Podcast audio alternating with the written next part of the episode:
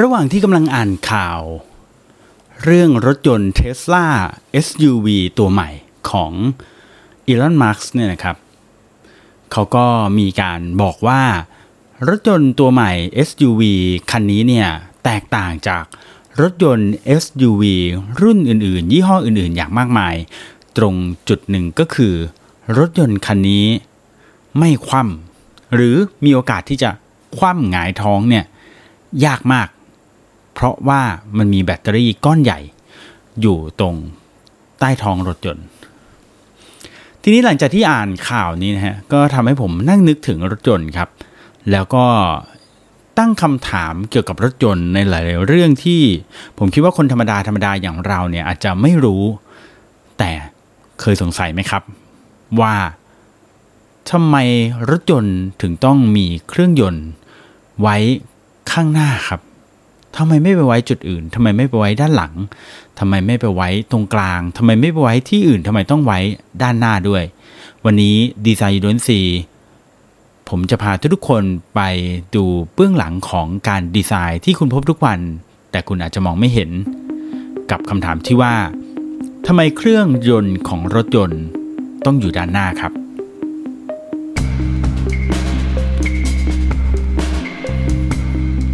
อยู่ผมเก่งสิทธิพงศ์สิริมาเกษมนะครับและที่นี่คือดีไซน์จูดนสีนะครับรายการที่จะพาพวกเราทุกคนนะครับไป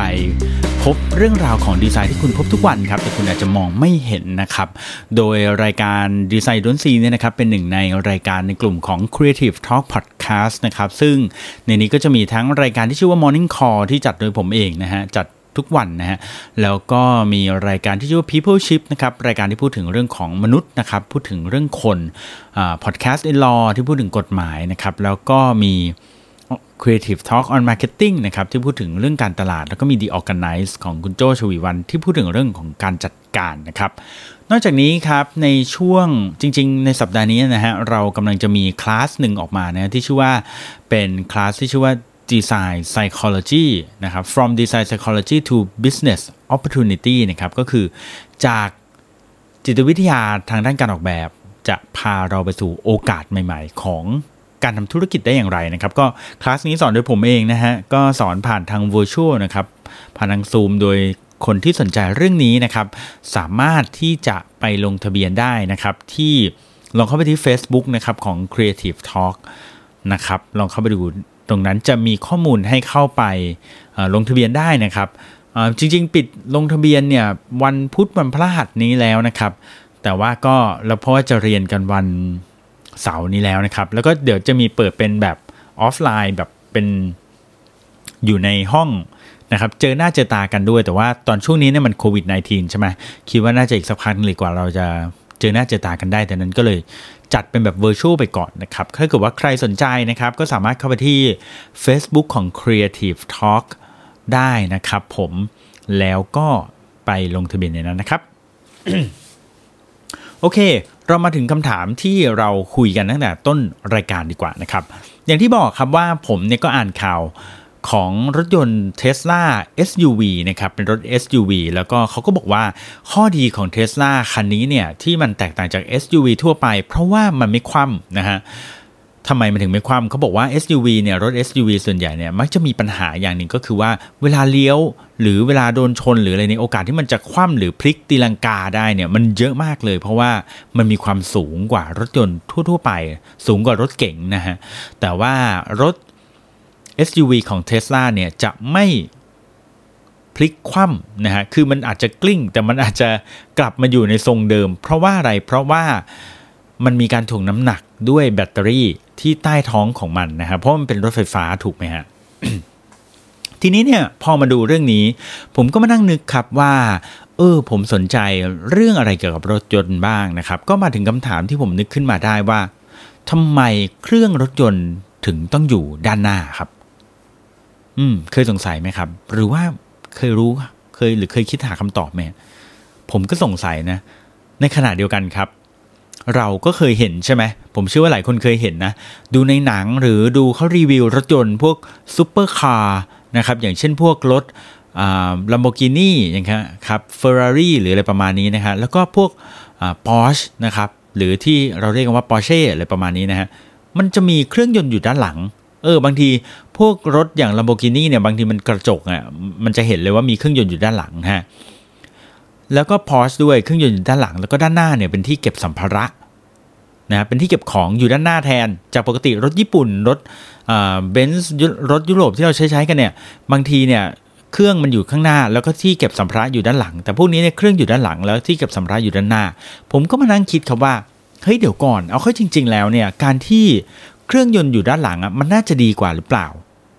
มันน่าจะดีกว่าหรือเปล่า เพราะว่าอะไรเพราะเวลาเราขับรถเนี่ยแล้วเกิดอุบัติเหตุบางทีเนี่ยไม่ใช่บางทีก็ส่วนมากนะหลายครั้งที่หน้ามันจะชน เออ เราขับไปแล้วเบรกไม่ทันหน้าชนปั้งเข้าไปเฮ้ยเครื่องยนต์อยู่ข้างหน้ามันอันตรายหรือเปล่า แล้วแถมถ้าเกิดโดนอัดเข้ามาเครื่องยนต์มันอาจจะพุ่งเข้ามาหาเรานั้นโดนอัดเข้ามาหาเราเนี่ยมันอาจจะอันตรายหรือเปล่า ดังนั้นถ้าเกิดว่า Lamborghini Porsche อะไรพวกนี้เนี่ยเขาสามารถที่จะวางเครื่องไว้ด้านหลังได้ วางไว้แทนที่ตรงที่สัมภาระได้ แล้วทำไมรถญี่ปุ่นถึงไม่วางไว้ด้านหลังบ้างเหมือนกัน เออพอมันนั่งนึกอยู่นะ เอาเข้าจริงๆแล้วพวก Porsche พวก Lamborghini ก็มีโอกาสโดนชนท้าย แล้วก็อันตรายได้เหมือนกันนะ สรุปแล้ววางตรงไหนมันถึงจะดีกว่ากัน ผมก็ไปค้นหาคำตอบครับ ปรากฏว่ารถยนต์เนี่ยนะครับถ้าเขาบอกว่าเป็นท่า basic เลยนะครับ เป็นรถยนต์ที่แบบว่า ออกแบบง่ายๆ ทุกอย่างดี perfect ง่ายที่สุดเลยก็คือรถยนต์แบบที่เราใช้กันอยู่ทุกวันเนี่ยฮะพวกรถญี่ปุ่น รถยุโรป อย่างพวก Toyota Honda Benz BM ต่างๆ พวกนี้นะครับ ก็จะเป็นท่ามาตรฐานเลยคือเครื่องยนต์อยู่ด้านหน้าครับ ทีนี้เขาบอกว่าการที่มีเครื่องยนต์อยู่ด้านหน้าเนี่ย จริงๆ แล้วเครื่องยนต์อยู่ด้านหน้ามันจะมี 2 แบบนะ ก็คืออยู่ด้านหน้าแบบอยู่ก่อนล้ออยู่ก่อนแกนล้อนะฮะ ถ้านึกภาพไม่ออกว่าแกนล้อที่ผมหมายถึงคืออะไรก็คือนึกนึกถึงรถยนต์ของเล่นที่เราเล่นไถ่ๆกันตอนเด็กๆนะฮะมันจะมีล้อล้อหน้าใช่ไหมแล้วก็จะมีไอ้เหล็กอันหนึ่งที่ที่เชื่อมกันระหว่างล้อซ้ายกับล้อขวานะฮะรถยนต์เนี่ยมันจะอันนี้อธิบายง่ายๆนะก็คือว่าเครื่องยนต์แบบแรกที่อยู่ข้างหน้าก็คืออยู่ข้างหน้าแกนล้ออันนี้กับอีกแบบหนึ่งก็คืออยู่ข้างหลังแกนล้อนี้ ก็คือถือว่ายังอยู่หน้ารถอยู่ แต่มันออกจะแบบเป็นหน้าหน้ากลางๆแล้วล่ะนะครับ ทีนี้ไอ้เครื่องยนต์ที่เราใช้อยู่ทุกวันนี้เนี่ยเป็นเครื่องยนต์แบบท่ามาตรฐานก็คืออยู่ข้างหน้าแกนล้อเลยนะครับเขาเรียกว่าเป็นแบบ front engine นะครับ front engine นี่คือ ลักษณะนี้นี่ก็คือจะอยู่ด้านหน้า แต่ทีนี้การวางเครื่องยนต์ก็จะมี 2 แบบนะ อันนี้อธิบายคร่าวๆก็คือมีแบบแนวแนวตรงกับแนวขวางนะฮะก็อันนี้ก็จะอยู่ที่ตัวเครื่องแล้วก็ ระบบของเครื่องมันนะฮะ แต่ว่าไม่เป็นไรเราพูดถึงข้างหน้าก่อนละกัน เขาบอกว่าการวางแบบด้านหน้าเนี่ยนะครับ ข้อดีของมันก็คือว่า มันเป็นการวางที่ง่ายแล้วก็ ประหยัดพื้นที่ที่สุดแล้วนะครับ ก็วางไว้ข้างหน้าแหละนะครับ แล้วก็ในห้องผู้โดยสารเนี่ยส่วนพื้นที่ของห้องผู้โดยสารมันก็จะค่อนข้างใหญ่ได้เลยนะครับ แล้วก็จะเทพื้นที่ไปจนถึงท้ายรถ แล้วก็ตรงตัวที่เก็บของท้ายรถก็จะใหญ่ได้เลย เพราะว่าเครื่องยนต์อะไรทั้งหมดเนี่ยมันกองไว้อยู่ข้างหน้าหมดแล้ว ก็ถือว่าเป็นการออกแบบที่เขาบอกว่ามีทำให้มีพื้นที่ใช้สอยเนี่ยในตัวรถเนี่ยเหลือเฟือเลยนะครับ นั้นจึงเป็นแบบที่ค่อนข้างนิยมนะฮะ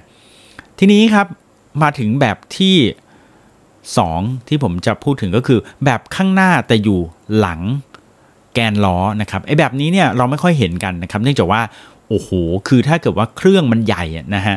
แล้วมันอยู่หลังแกนล้ออย่างนี้คือแปลว่ามันจะมากินพื้นที่ห้องโดยสารของเราถูกไหมครับ มันก็จะยิ่งทำให้มันไม่เหมาะเข้าไปใหญ่เลยดังนั้นเนี่ยโอกาสที่การจะวางแบบนี้ได้จะเห็นรถน้อยคันนะครับที่จะสามารถวางแบบนี้ได้ ซึ่งต้องเป็นรถที่มีเครื่องยนต์แบบสั้น ๆ เท่านั้นนะครับ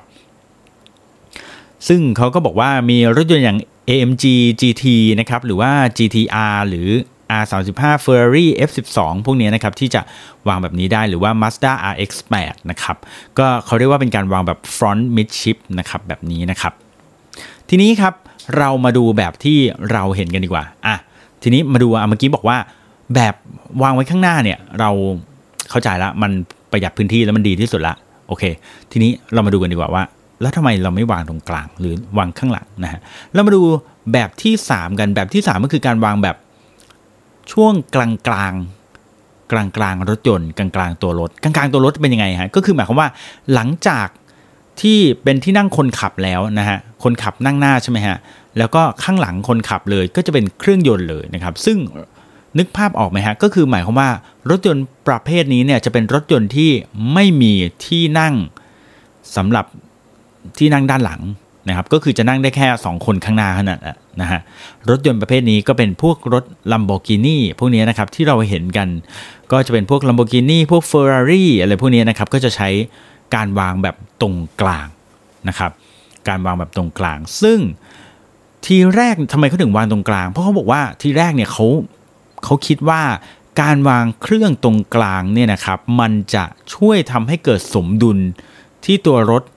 มากที่สุดแล้วนะครับ มันจะเกิดที่สมดุล เกิดสมดุลที่ตัวรถมากที่สุดแล้วนะครับ โดยที่จะทำให้น้ำหนักเนี่ยมันมัน balance นะครับ แต่ว่าพอเอาเข้าจริงๆเนี่ยเขาบอกว่ามันไม่ได้เป็นเช่นนั้นเสมอไปนะครับ การวางรถที่กลางตัวรถเนี่ยนะครับหลายรุ่นเนี่ยบางครั้งก็ทำให้ขับรถได้ไม่ค่อยง่าย เพราะว่าเขาบอกว่าเวลาที่ความเร็วต่ำๆเนี่ยนะฮะมันก็ขับแล้วก็เลี้ยวได้ดี แต่ถ้าเกิดว่าเบรก แรงๆเบรกหัวทิ่มเนี่ยนะฮะมันก็จะแบบมีแรงเทจากข้างหลังเข้ามาข้างหน้าค่อนข้างเยอะนะครับแล้วก็ถ้าเกิดว่า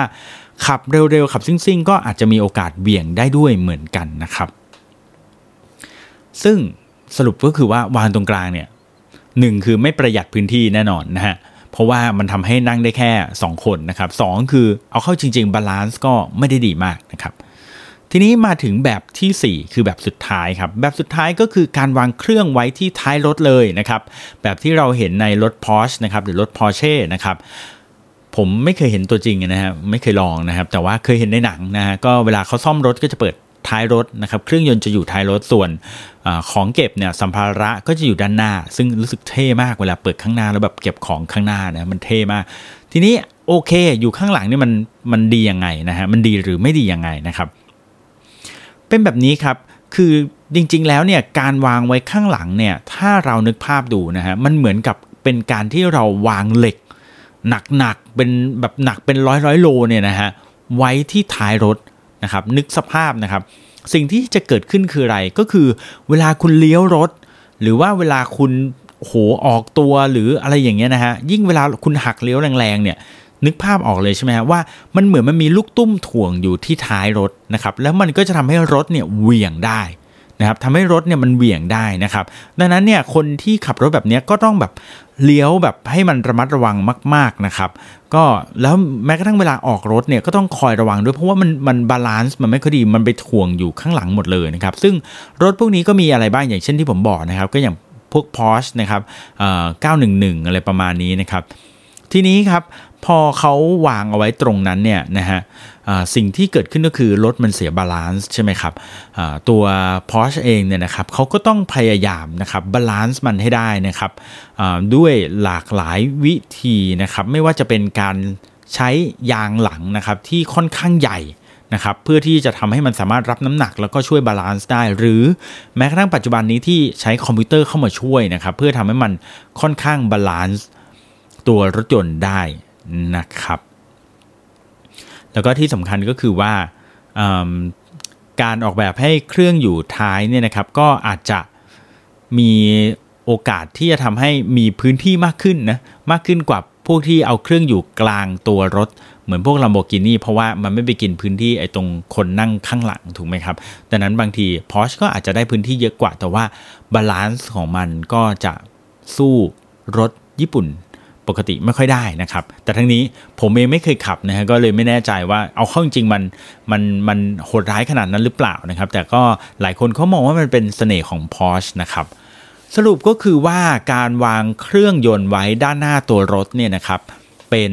เรื่องที่ดีที่สุดแล้วนะครับ เป็นสิ่งที่พอเหมาะที่สุดแล้ว เพราะว่าทั้งในเรื่องของบาลานซ์รถยนต์นะครับ แล้วก็ในเรื่องสำคัญเลยก็คือเรื่องของการประหยัดพื้นที่ใช้สอยด้วยนะครับ